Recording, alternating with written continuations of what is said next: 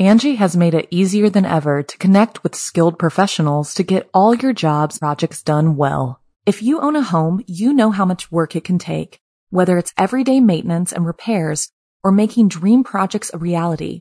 It can be hard just to know where to start, but now all you need to do is Angi that and find a skilled local pro who will deliver the quality and expertise you need.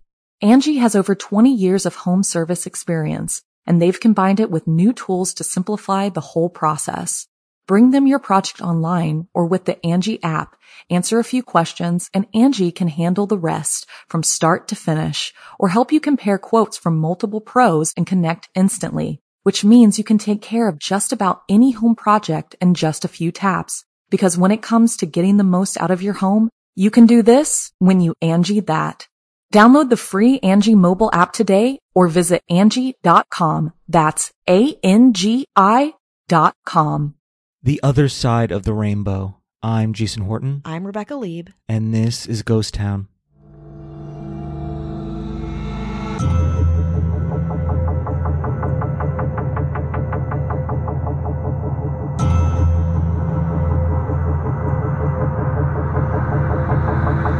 Last weekend, I was in Tucson, Arizona visiting my parents, which, of course, great and lovely in and of itself, but admittedly, the little tween girl inside me was much more excited about something else visiting the iridescent pink gates of the now abandoned Lisa Frank headquarters. If you're a millennial, or older Gen Z, or even Gen X, the name Lisa Frank likely elicits some emotion in you. The hypercolored pop art inspired animals, shapes, and rainbows were essentially the backdrop of my childhood. But the brand Lisa Frank isn't just enviable trapper keepers and sparkly relief stickers. No, the world of Lisa Frank, as I discovered, was dark, oppressive, drug fueled, chaotic, and even described as the rainbow gulag. All played out in Tucson, Arizona, under the watchful and litigious eye of its mysterious founder. So mysterious that there are only two pictures of her online. Her name is Lisa Frank, and today we're talking about the rise and fall of Lisa Frank Incorporated. Lisa Frank was born on April 21st, 1955, to affluent parents in suburban Michigan. In fact, Frank's father was an art collector who very early on introduced her to pop artist Peter Max, an artist who very obviously influenced the young Frank and what she would go on to do. Frank told the Urban Outfitters blog that, quote, My dad was an art collector. My mom had a little kiln in our basement and we would make pottery. I think from about age five on, they sent me to art classes and I was a huge colorer. Huge. I think to keep me quiet, they would bring the coloring books and crayons and I would fill up the books. I was totally a girly girl. I was not a jock. When I was 12, my parents got me a loom, so I was a weaver. I love to read, I love to do artwork, I love to do anything girly. She attended Cranbrook Kingswood School, a fancy prep school whose alumni also include Selma Blair and Mitt and Ann Romney. It was there that she began painting. Frank immediately found gratification in her art, and even more rare, financial success. At an art show her senior year, and keep in mind this is the 1970s, Frank earned $3,000 selling her paintings in her community. Creativity was only rivaled by her business savvy. Her college job was unlike your average college job. Frank would purchase bright, handmade pottery and jewelry from local Native American communities, mark them up, and sell them to people back in Michigan. Eventually, she started asking the artist to make specific things, like teddy bears or unicorns, and her profits grew and grew. From there, she began creating her own original designs, and the merger of her sales and artistic development manifested itself into a plastic jewelry line called Sticky Fingers. At the ripe old age of 20, Sticky Fingers was picked up by Neiman Marcus and Bloomingdale's, and Frank expanded her work into stickers and buttons. Things were going pretty well until 1979, when they went even better. Why? Lisa Frank renamed her company to Lisa Frank Incorporated. And that same year, the 25 year old received her first million dollar order from Spencer Gifts. Lisa Frank's line of products expanded beyond jewelry and pins and stickers into the staple items I think of when I think of Lisa Frank trapper keepers, pencil erasers, folders, backpacks. Lisa Frank Incorporated reached its peak in the late 90s, making over $60 million a year in sales. Shareholder distributions to Lisa Frank and her husband, James Green, totaled more than 100 million between 1995 and 2005. And in the mid 90s, Frank designed her own Tucson corporate headquarters for Lisa Frank Incorporated, a 320,000 square foot building in Tucson, featuring giant, multicolored music notes, hearts and stars, rainbow loading docks, and walls, and oversized fiberglass character statues. Near the building's glassy pink entrance, a large silver unicorn sculpture bucks in the air, proclaiming this area to be sacred ground for little girls everywhere. Lisa Frank's products were looming large, but unlike celebrities at the time, Frank herself shied away from the fame. Frank had a powerful obsession with staying anonymous. Her revulsion with celebrity, for herself, became somewhat a part of the lore of the company. In fact, there are only a handful of images depicting Lisa Frank herself on the internet, only two photos and some images from interviews. She is tall, incredibly gaunt looking, with a shock of brown hair and large eyes. In the two photos, taken during the same time, in the same photo shoot, she is in a bright rainbow sweater. She kind of looks like a version of my Jewish mother. Friendly, but unnatural, startled. She rarely gives interviews, and when she does, they offer a strange window into the CEO's psyche. Quote, In my own little way, I understood Michael Jackson, Frank said in a 2012 interview with The Daily, comparing her level of fame to the king of pop. If I use my credit card and they go, oh my gosh, there's Lisa Frank who makes the stickers, I go, isn't that the craziest thing that I have the same name? Frank's former employees believe this elusivity came from an obsession with her own looks and body, often commenting on her super thin appearance. She was very beauty focused, according to Karen, whose name has been changed and who worked in the Lisa Frank sales department in the early 2000s. She said Frank was, quote, obsessed with her body image. Kyle, again, name changed, who worked in the creative department, described Frank as, quote, a very passionate lady, although a little manic and not always there. She kind of looks like one of her characters, he added, very over the top and very colorful with big hair and really big eyes. In 2012, she agreed to be filmed for a rare interview to promote a short lived partnership with Urban Outfitters, we will get there, under one condition that her face not be shown. And it's almost like she's in witness protection. I watched some of this footage. You should absolutely check it out if you want to see how she talks, how she speaks, kind of how she characterizes her own brand. It's incredibly interesting. But before we get there, let's rewind a little bit. As the company was gaining traction back in 1982, a man named James Green began working as the company's first in house illustrator and designer. Shortly after beginning a romantic relationship with Frank, sometime in the late 1983 or early 1984, Green moved up the corporate ladder, becoming an officer in 1988 and was named president and CEO in December 1992.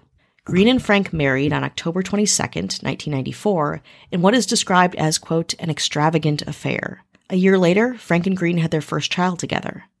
At first, the two seemed like a good fit. They were both opulent. They loved art, expensive cars. They even bought their own 12 seat twin engine airplane.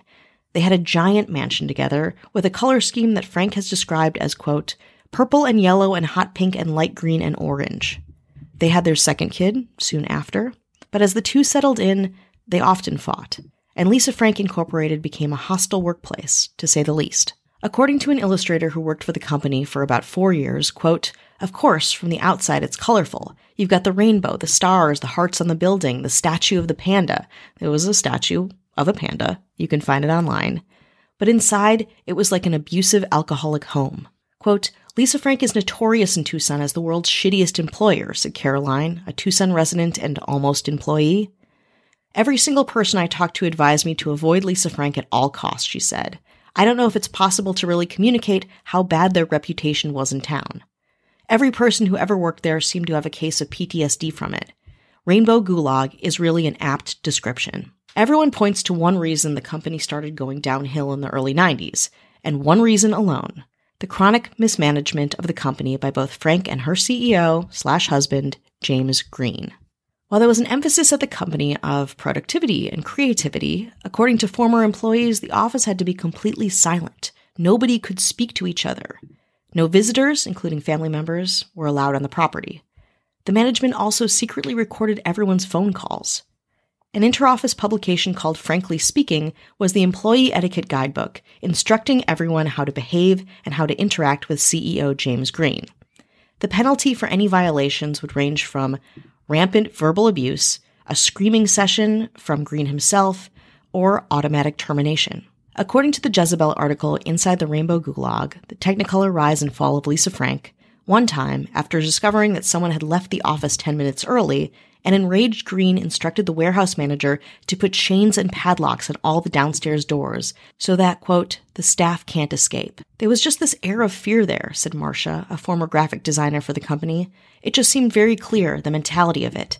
Keep it ice cold, keep people miserable and on edge. It was just insane. Totally insane. If working there was difficult, leaving was even worse. Allegedly, Lisa Frank would fail to give ex employees promised severance packages and unemployment benefits. The situation got so bad that former employees sued for their final paychecks or sales commissions.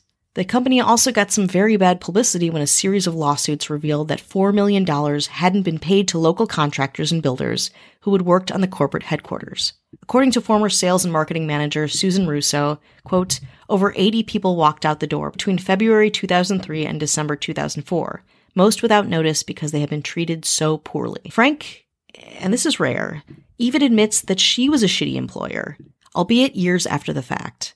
According to Jezebel, one former employee who had been fired for talking on the phone to her father ran into Frank at a salon.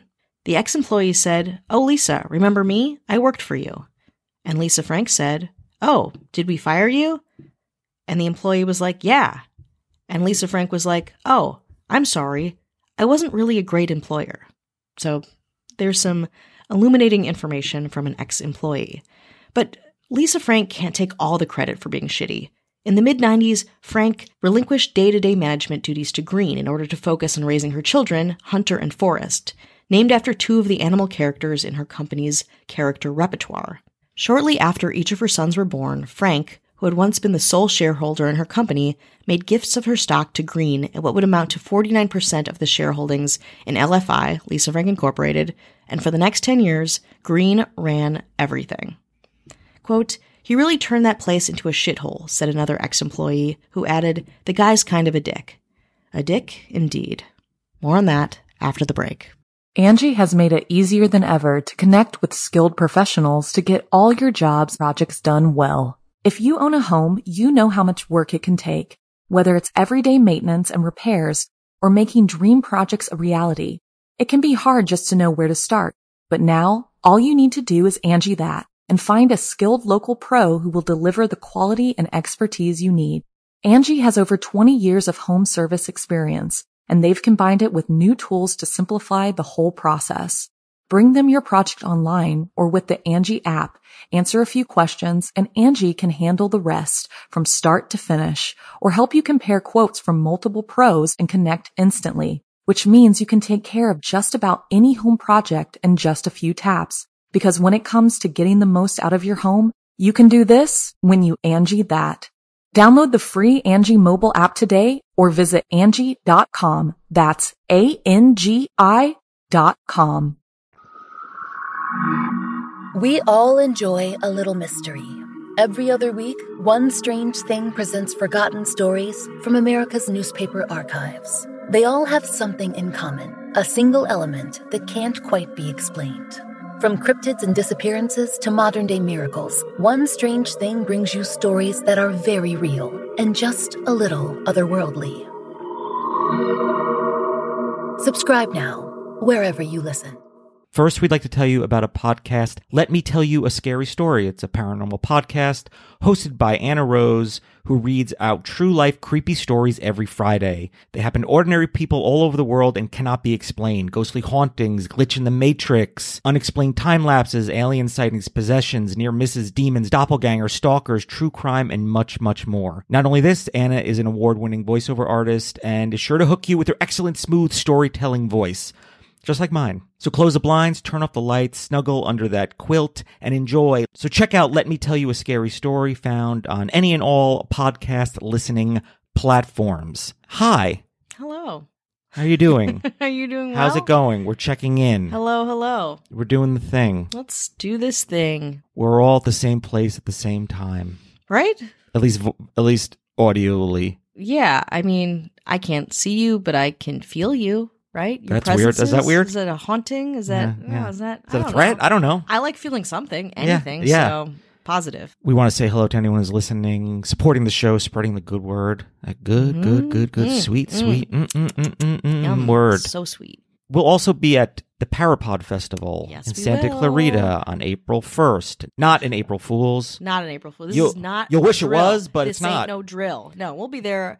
Uh, probably all day. It's going to be fun. Yeah, it's going to be pretty cool. A lot of really cool people. Yeah. Um, tons of hauntings and psychic readings and UFOs. Zoology. Yeah. I we've never done anything quite like no, this we've before. we've never, and we're doing a little panel, Mhm. and we're going to talk about stuff, and we're going to hang out, and I guess we're up for like a podcast award with some other cool podcasts. Yeah, we're up for a bunch of awards, which again is is new and very exciting to us. yeah, So we'll see how that goes, and maybe we'll see you there. yeah. So it's parapodfestival.com, I believe. Check it out. One of my favorite things besides festivals and conventions, governments That's true. making rules, making We laws. I you. love it. Mhm. Give me that Mhm. stuff. And live at the Warp Tour, the year 2001. nice. Good year.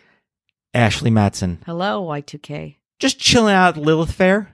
Oh, I which I went to three times. Well, if you were there, you'd have seen the headliner, Charlie Gilbert. Hello. And every year headlining the gathering of the Juggalos. Woo! The one, the only, the grape soda drink. Is that what they Yeah, drink? Faygo? Fant- Faygo? Yeah, drinking Faygo, drinking headliner Cat Joselle. Hello. and the founder and the organizer and the headliner of Woodstock 2050. Whoa. I thought you were going to say Woodstock, Woodstock 99, Woodstock 2016. No, we're going deep into 20 the future. People that will be performing that haven't even been born yet. How exciting. That's how transformative and visionary That's- this we'll be person is. dead, but you will be Oh, alive. Yeah. but please, maybe there's a ghost town tent people can listen to us Yeah. talking about this. Our prediction. Um, or I was thinking maybe even our, our avatars will be there. Oh, yeah. Perhaps. Yeah. Something like Snoop. All right. Anyway. The one, the only, Avian, Avian Noble. Noble, our governor. Mhm, Governess. Oh, I don't know. Do people say that? Who knows? We just said You're both. You're both, baby. But if you want no ads, no chit chat, bonus episodes, you just want the good stuff, you want it Mhm. mainlined Mhm. into you right now, Mhm. head on over to patreon.com slash ghost town pod Hmm. where there's tons of benefits but maybe we should go to a place that really doesn't seem to have any, have any benefits No, no. Aside from copious amounts of drugs, which we will get to, we are back in Tucson. It is 2005. So the company, Lisa Frank Incorporated, has reached its prime. It is eroding. And at that point, 16 people filed a lawsuit against Green, accusing him of various abuses. He had been running the company. Lisa Frank is back at home with her two children. Allegedly, Green was prone to fits of rage and loud, profanity laden outbursts in public, throwing chairs and objects in the office and enacting near constant harassment. The man reeked of cologne and would not learn anybody's name, instead, giving them nicknames of his own, including regularly calling one woman he felt was overly masculine the nickname that guy in front of her fellow coworkers, no less. It was a bad scene. But according to his former employee, the thing he was most sensitive about was his own height. Quote, people who worked directly with James couldn't wear heels. He said it was because they couldn't walk fast enough to keep up with him. In reality, he had short man syndrome and didn't like working with women taller than him. But the person to really fear in the company was not James Green. According to employees, it was Lisa Frank Incorporated's vice president, a woman named Rhonda Rolette. Where Green would rage, Rhonda would back up with corporate action. Dan Mullen, who had worked in the art department at LFI for 14 years, stated in court documents, quote, James used her to maintain control of the employees. Through Rhonda, employees' jobs are threatened and an atmosphere of hostility is maintained. Employees are consistently called to her office and subjected to threats and harassment.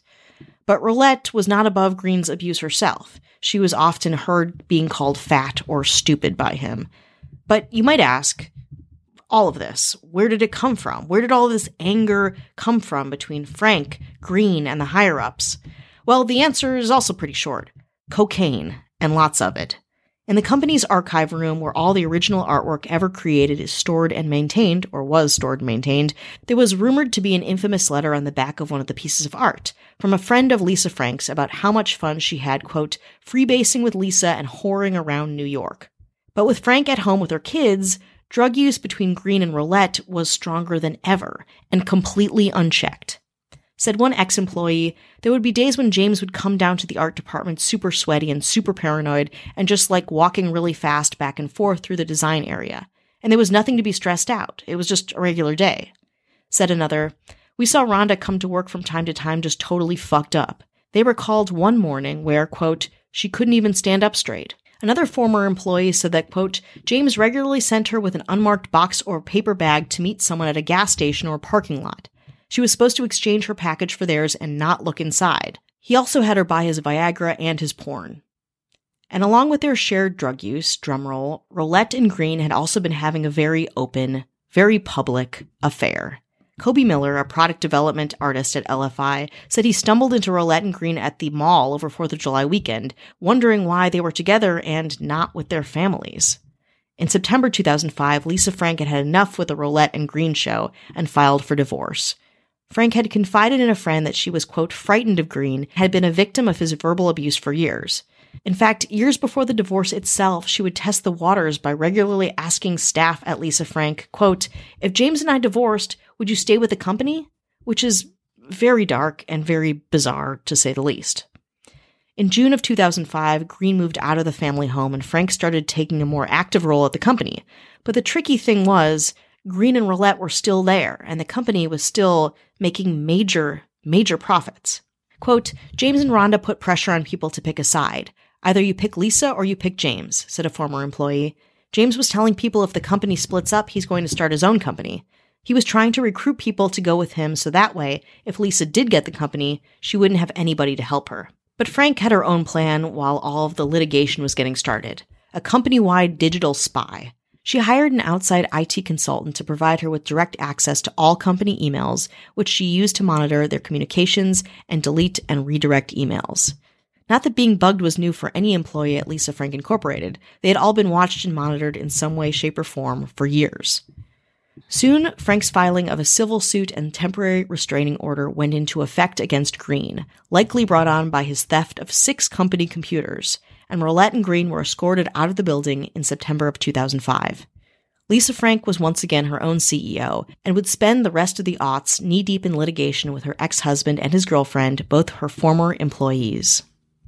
These lawsuits, which were many, culminated in October 2009 when Green attempted to have LFI evicted from its own headquarters. As part of this suit, Green sent his sons, now 13 and 9, a written demand to give him consent to take action against their mother's company.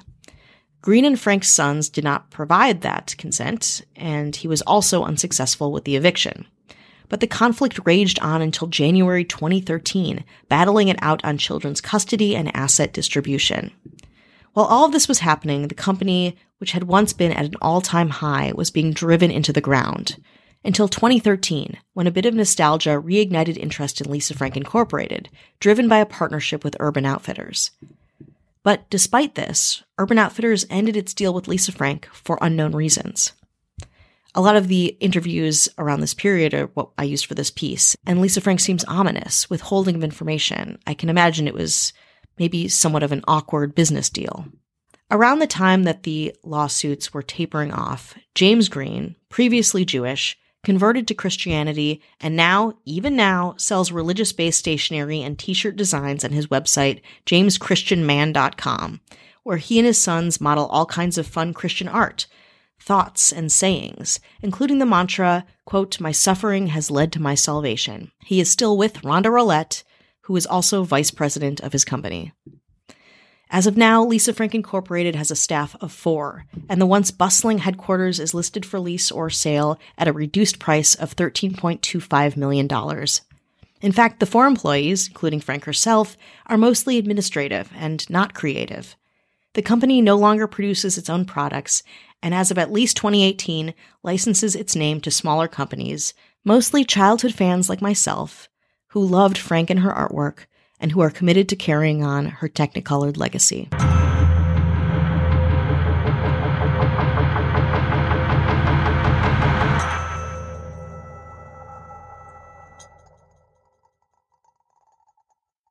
Angi has made it easier than ever to connect with skilled professionals to get all your jobs projects done well. If you own a home, you know how much work it can take, whether it's everyday maintenance and repairs or making dream projects a reality. It can be hard just to know where to start, but now all you need to do is Angi that and find a skilled local pro who will deliver the quality and expertise you need. Angi has over 20 years of home service experience and they've combined it with new tools to simplify the whole process. Bring them your project online or with the Angi app, answer a few questions and Angi can handle the rest from start to finish or help you compare quotes from multiple pros and connect instantly, which means you can take care of just about any home project in just a few taps. Because when it comes to getting the most out of your home, you can do this when you Angi that. Download the free Angi mobile app today or visit Angi.com. That's A-N-G-I dot com.